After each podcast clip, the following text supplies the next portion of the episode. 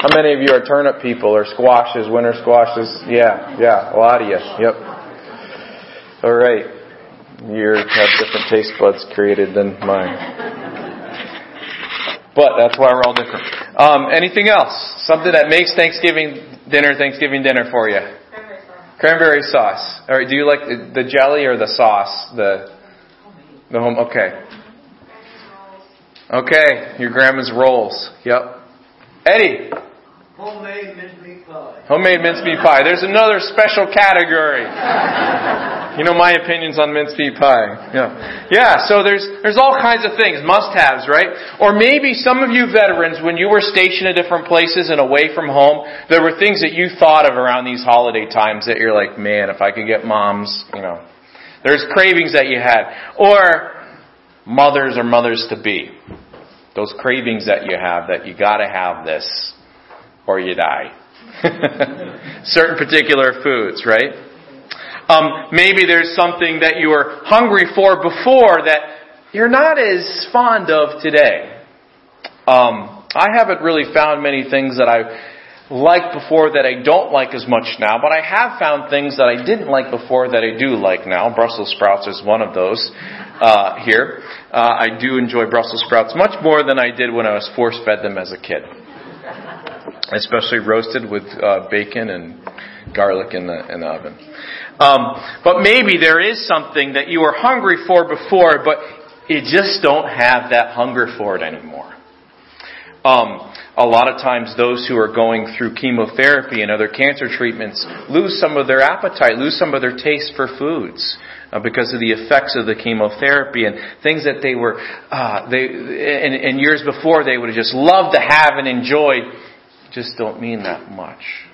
And there's a risk to that in our Christian lives. The Bible speaks to this in the text that, that uh, Bruce just read in 1 Peter chapter 2. There is a risk of not having a taste and a hunger for the things that we should have a taste and hunger for. Do you know that all of us this morning in this room are either, and there is no middle ground in this, the scriptures make clear, there's no neutral. We are either growing in Christ or we are regressing. There's no neutral, there's no sitting on the fence. We're either growing in grace or we're stagnating and degressing. We're either experiencing life in God and His people in greater and greater ways in various degrees, not all at the same rate, or we are regressing. And Peter has made it clear here in the last part of chapter 1 that a not growing in grace uh, can can uh, exhibit itself in living the way you did in your former lifestyle, the former manner. He said in chapter one.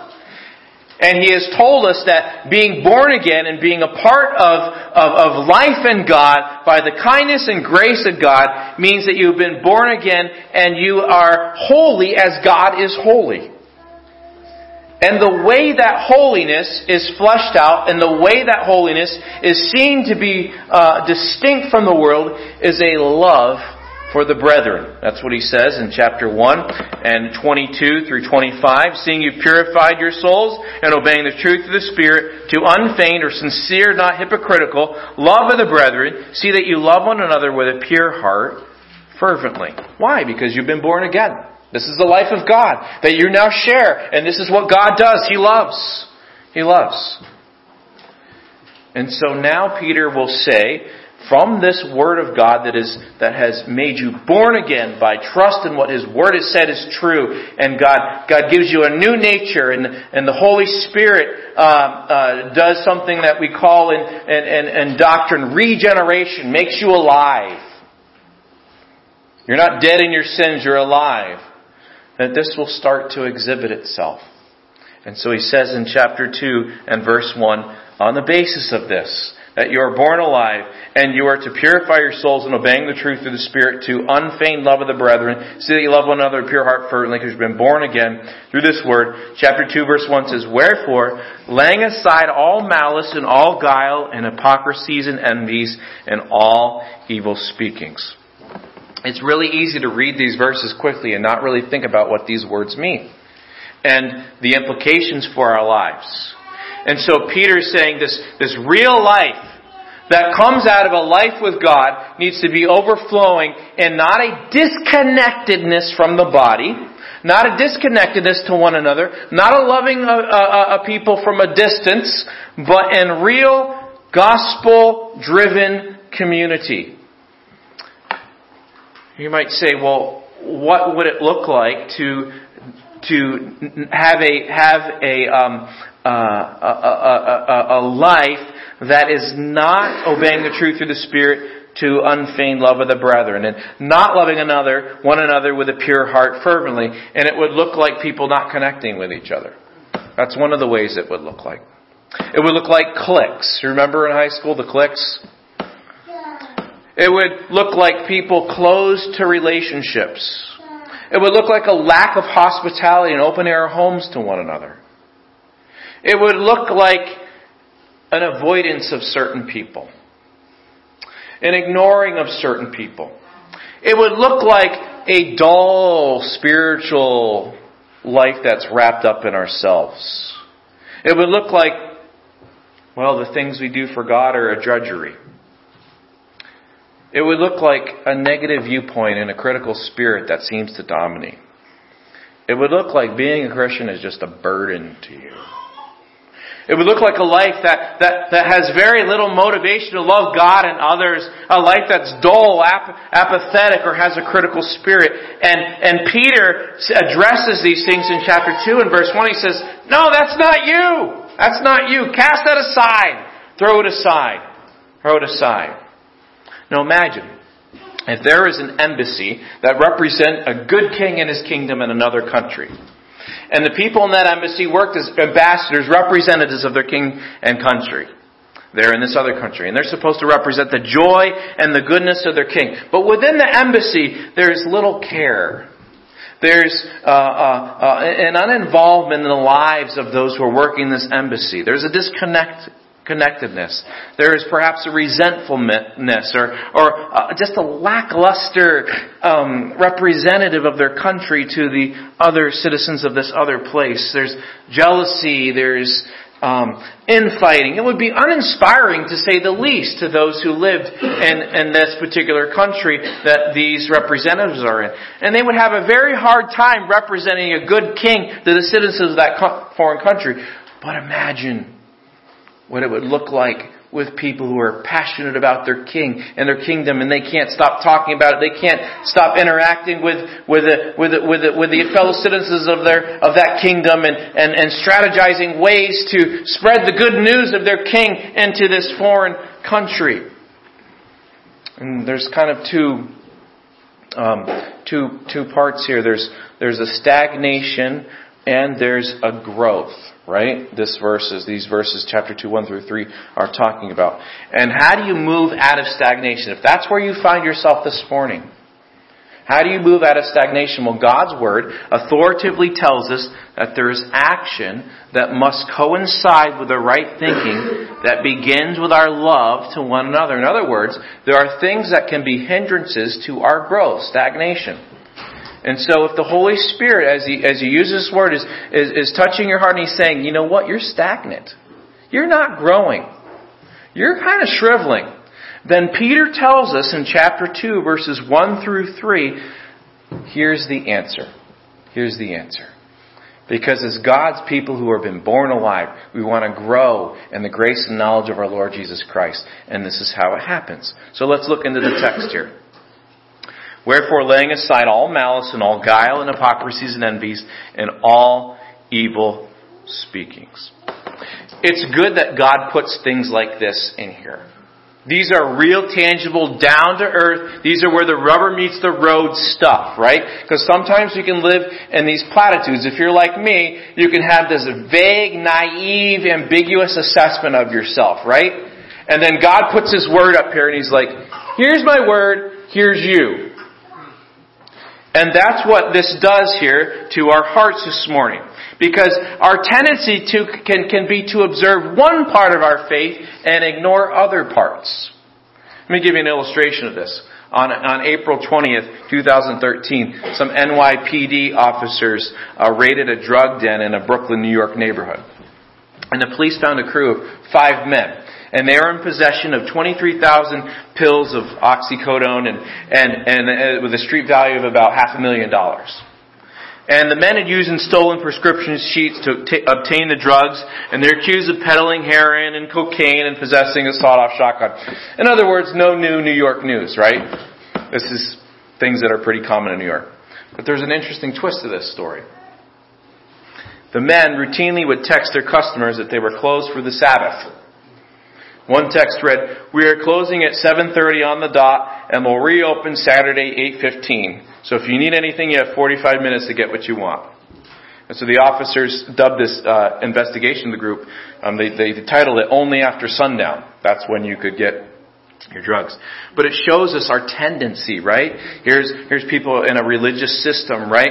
And, and, and this certain time of the, of the, of the, of the week, they were, they were off duty criminals, right? But the rest of the time they were on duty criminals, right? And sometimes we can observe part of our faith that ignore other parts. And if we're going to thrive in Babylon, we need to have a, a, a, a, a thorough understanding of how to evaluate where we are in our growth with God. And Peter tells us in chapter 2 verse 1, here's some things that don't belong. When you receive the diagnosis of cancer, cancer is not something that should be part of your normal life, normal part of your life, right? You have life and flourishing, and then you have cancer. Somehow cancer has got in there. It's crept in there. So if we're going to thrive in Babylon, we first of all need to understand that we need to zap the cancer. We need to zap the cancer. And it's, it's, it's, he's pretty clear here. Laying aside, laying aside. That word laying aside would be like you taking off a garment that needs to be taken off because it's dirty. It's tainted. It's tainted. And Peter has lays, lays out, he catalogs some vices, some, some bad things that should not be part of our Christian life. And the very first thing is malice. Now notice the, pro, the, the adjective before it. All. All. In other words, with these things, these negative things that Peter is listing here, he is telling us that there is not to be you don't want to hear the doctor say we got 93% of the cancer, right? Because what's going to happen? It's going to grow back, right? So there's a laying side of all. There's a totality here. There's a putting off of these clothes, these badly stained or infected garments, or to keep the idea of, malignancy, uh, cancer. There's a definite break here with the old life. One commentator says this, the term repudiates every effort to cover these unsightly deformities of the old man with a veil of an assumed courteousness and politeness or sanctimony. In other words, this goes deep. This is surgery. This isn't putting a band-aid over things. This is laying aside. So what is malice? It's one of those words that you might hear, you might have written on a spelling test when you were in school, but might wonder what it means. That word malice there uh, is the idea of, of, of a wickedness when you think of someone who has malicious intent. Malicious intent. What are they trying to do? They're trying to to to denote uh, ill will or harmfulness to a to to one's neighbor, right? And that could be in very violent ways, or that could be very subtle ways, couldn't it? In other words, they're not looking for the individual to flourish, they're looking for that person to do poorly and find ways to do that. And Peter says, lay aside that. Lay aside that. Um, and then he says, lay aside uh, all guile. All guile. Not only the basic attitude of ill will toward others and malice, but guile. It's the idea of deceit, cunning, craftiness, uh, deception. It's the idea of deceiving and hurting others for personal gain. And with the twistedness of the human nature, there are many different ways this can happen. Guile. Lay aside that. And then there's hypocrisies. Hypocrisies. That's the idea of putting on one face and having a smile, smiling, sanctimonious face to some to, to, to people, and then in other ways um, being a, a, a, a hypocrite. Um, it's the idea of throwing the victim off guard so that then later you can come by and stab him in the back. Um, it's, it's, it's, it's someone meeting you with a face, that's very different from what's really inside and their real feelings about you. You can think of people in the scriptures like that, like Ananias and Sapphira, right?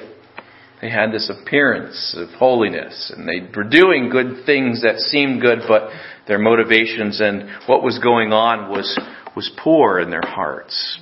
And remember what he says in 1 Peter chapter 1 verse 22, seeing you have purified your souls in obeying the truth through the Spirit to what? Unfeigned or sincere, genuine love of the brethren. See that you love one, one another with a pure heart, fervently. Um, and then there's the word after this, envies. Envies. Envies. This is, this is, this is the longing for what other people have. You know, envy is, is a powerful motivating force, isn't it?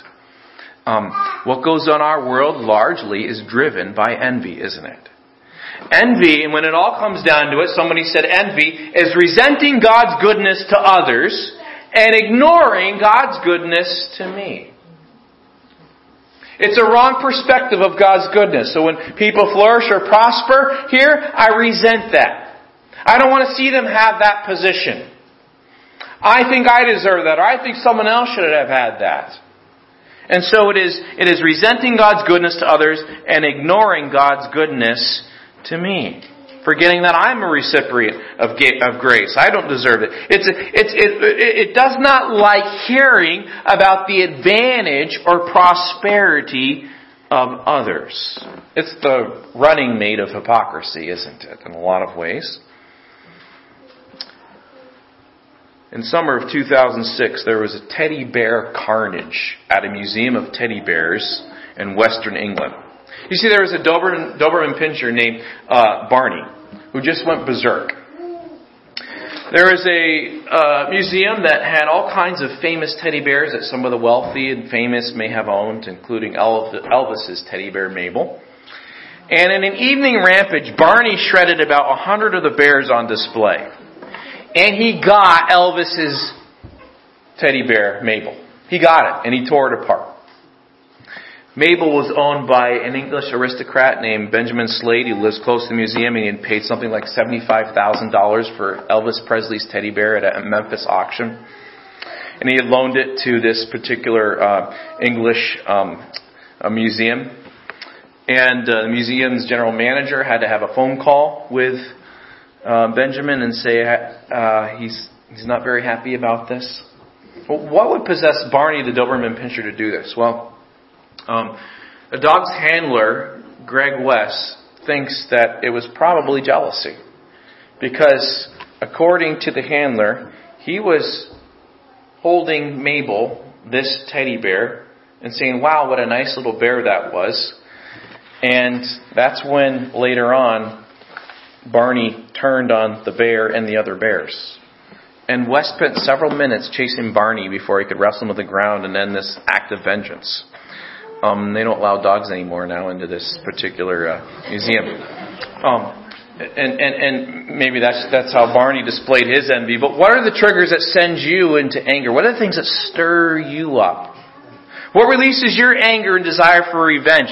Is it, is it jealousy over the strokes and the care that someone else got that maybe you didn't get?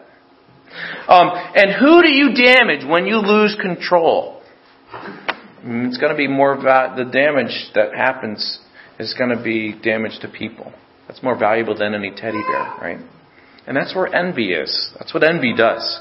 And then notice then he says, in all evil speakings, all evil speakings. This is the idea of slander. It's the idea of, of, of, of running them down, running them down.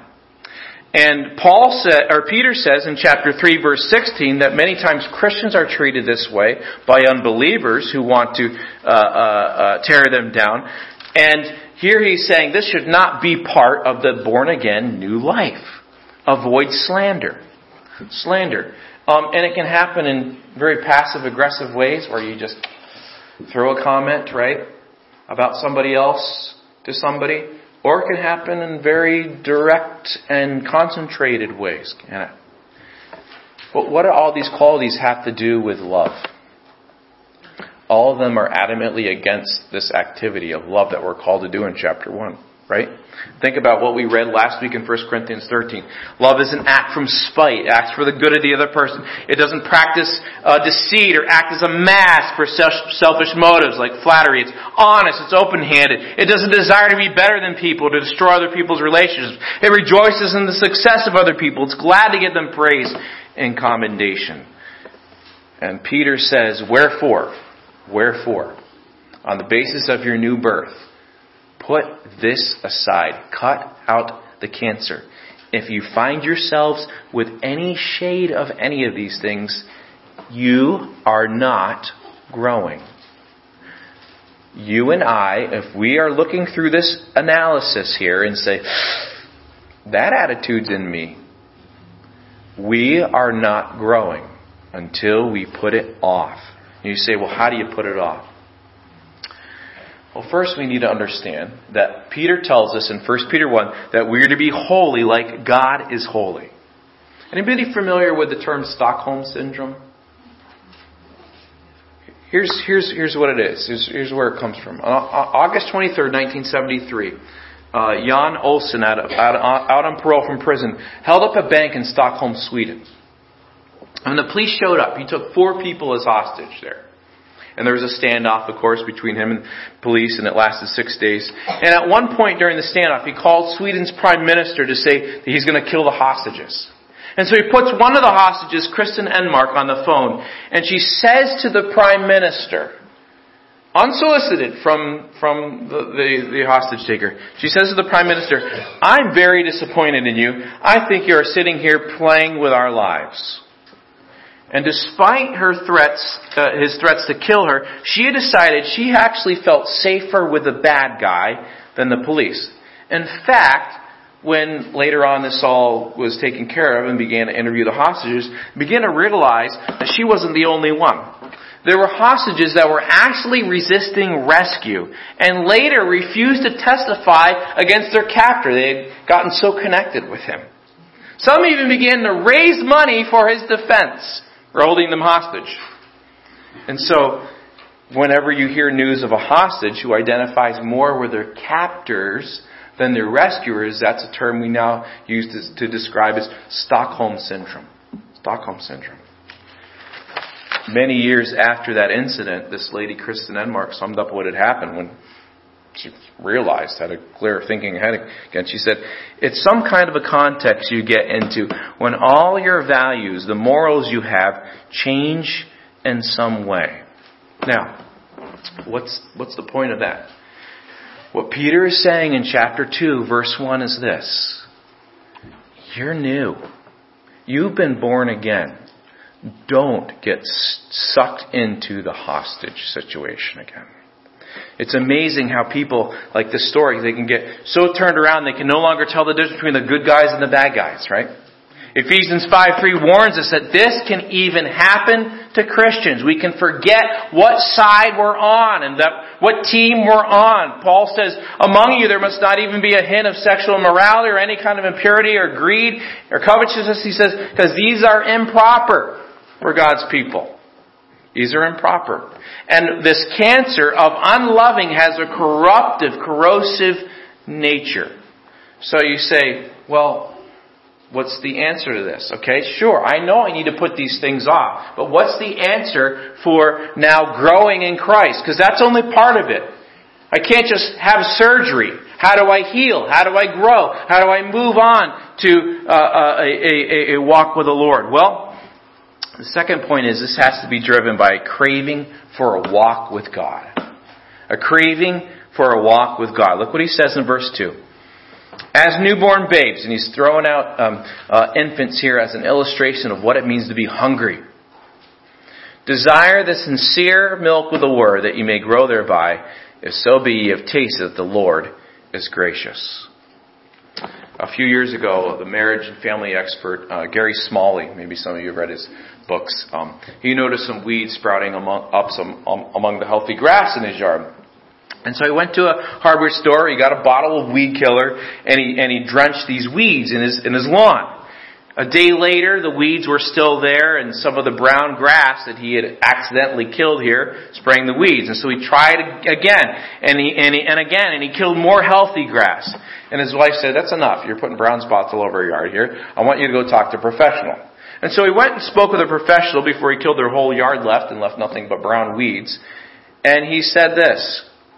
What he said I'll never forget because it applies to our relationship or sin Uh, in general, you don't go after the weeds. You'll want to grow the healthy grass around them. That healthy grass will kill the weeds. It will choke out the weeds. And, and, and Peter is saying in chapter 2, verses 1 through 3, if you're going to lay aside these things, and verse 1, there needs to be a direction here of growth and health. Think about it. We don't grow just by pulling out the weeds of sin, right? We grow by growing healthy grass. And Christ's virtues and Christ's desires here, and this is what he's saying in verse 2. Desire. That word desire in other places is a negative idea. It's the idea of lust. You know, your, your, your former lusts. Those, those cravings that are bad, right? Now he says, because you're newborn babes, you've been born again. Chapter 1 and verse, uh, and verse 2 and 3 through 12. Your, your, your, your new life, you've been born again. You're in a new family. You're gonna have a craving that's gonna be different now. You're gonna have a craving that's gonna be different. A superior craving that you may grow thereby. And so he talks about this. If you experience God as good at the new birth, have you forgot about that? If you've been made alive in the new nature, the very nature of God, does that still mean something? If you want to grow at one time and now you're kind of, uh, I don't know, whatever. What happened? Did God move? If at one time you had the wonder of the joy of your salvation, but now it's, yeah, I know that. Or that was true then. And Peter wants you to know that there needs to be a change in craving, a change in desire here. Now look what he says. As newborn babes desire the sincere milk of the word. That word, word there in the Greek is the word logikos. And it's the idea of the message. It's the idea of the message that you may grow thereby. And what he wants us to understand is we're going, if we're going to thrive in Babylon among the, among the pagans here, and we're going to, we're going to represent God well as members of his embassy and his kingdom here and represent our king well, then we need to crave God's goodness. We need to crave God's goodness. You know, all those things in verse 1 happen when we forget God's goodness to us. Remember the parable of the guy who couldn't forgive the other guy Jesus gives? What had he forgotten? How much that he was forgiven of, right?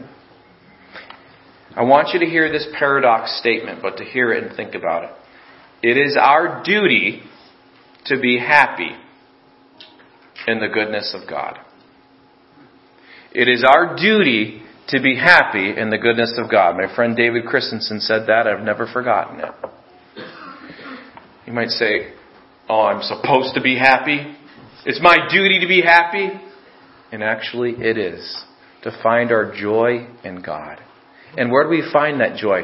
Well, this here tells us in that verse 3. It says, it's translated if so be, but the idea is since this is true, first class condition. This is, this is true of you as a believer. You have tasted that the Lord is gracious. He's quoting from Psalm 34 8. And he's saying that if you have tasted the Lord is good, that the Lord is kind, that the Lord is pleasant. What's interesting about Psalm 34 is it's written by David as he's running away from this guy named Abimelech. So David is actually a sojourner. He's an exile. He's a refugee here.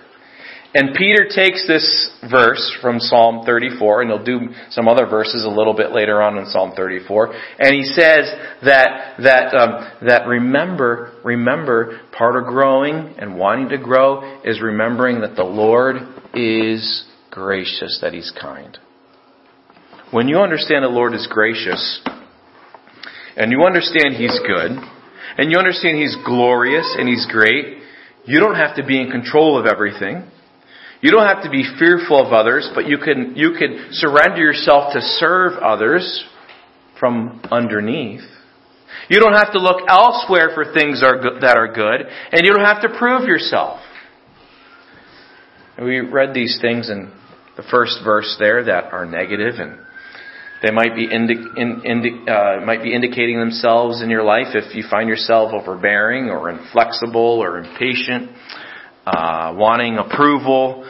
Um, you behave certain one way around certain people and another way around other people. Um, uh, you're a complainer. You're critical. You you uh, seem to um, want to distance yourself. Um, you take criticism and failure badly, you're proud or you envy others' success, or you just, people kind of just feel guilty around you all the time. That's the verse 1 that Peter says, that's not you. If you're in Christ, that's not you. Lay that aside. But then the verse 2 and 3 is saying, taste and see the graciousness of the Lord. That's what changes you. You're wondering, well, how do I taste and see the graciousness of the Lord? Well, it comes through the Word of God. It comes through the Word of God. And it comes through the works of God. Have you stopped and taken time to count the blessings? Have you said, whoa, whoa, whoa, okay, this attitude is creeping into my heart about this other person. I need to see them as an individual made in God's image, who they have been made my brother and sister in Christ. They're on my team. And I need to build up the team. And I need to think about how God has been very kind to me and very kind to them.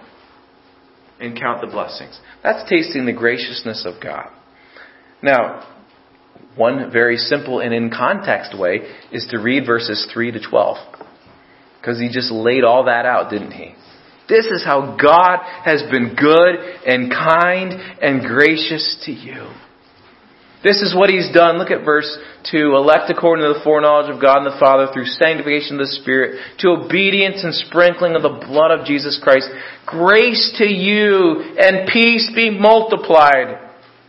Remember we talked about God's grace and His peace. He always wants that to not just sit still in us, but to overflow and multiply. And then he says in verse 3, Blessed be the God and Father of our Lord Jesus Christ, according to his abundant mercy, hath begotten us, made us alive again to a living hope by the resurrection of Jesus Christ from the dead, to an inher- inheritance incorruptible, undefiled, that fades not away, reserved in heaven for you, who are kept by the power of God through faith to salvation, ready to be revealed in the last time.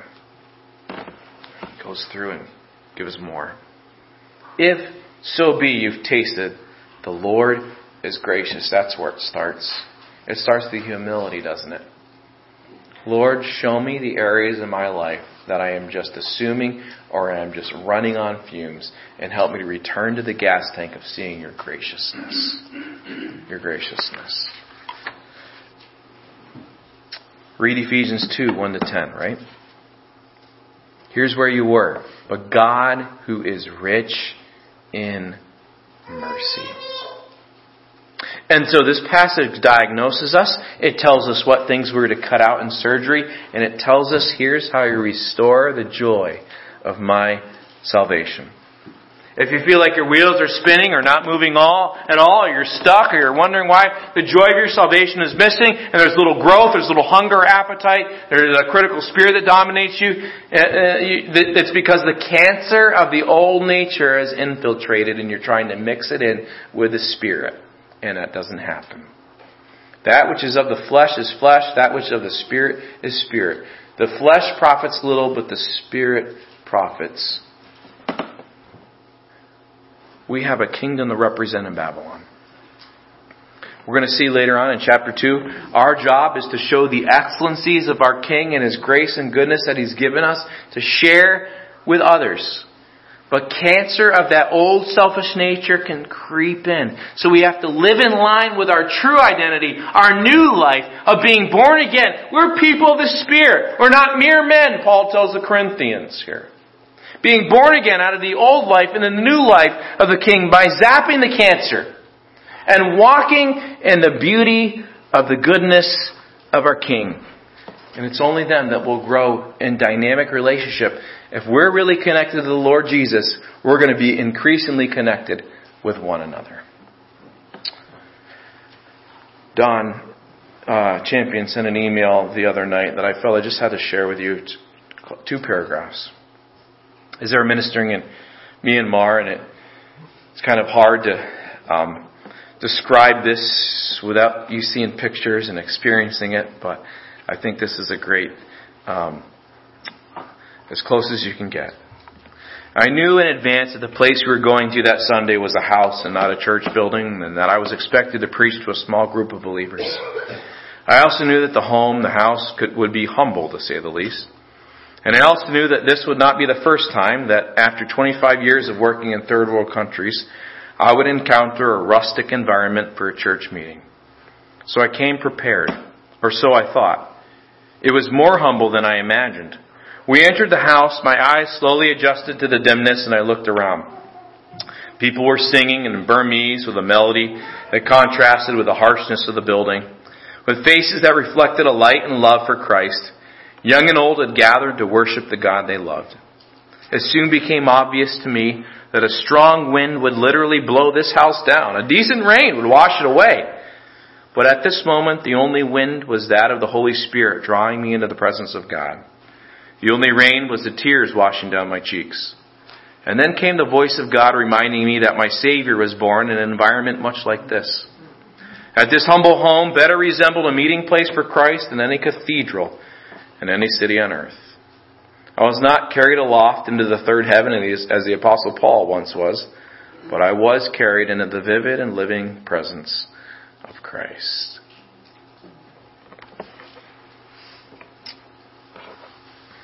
What a beautiful picture of what it is to be God's representatives who love one another and love God. That's what holiness is.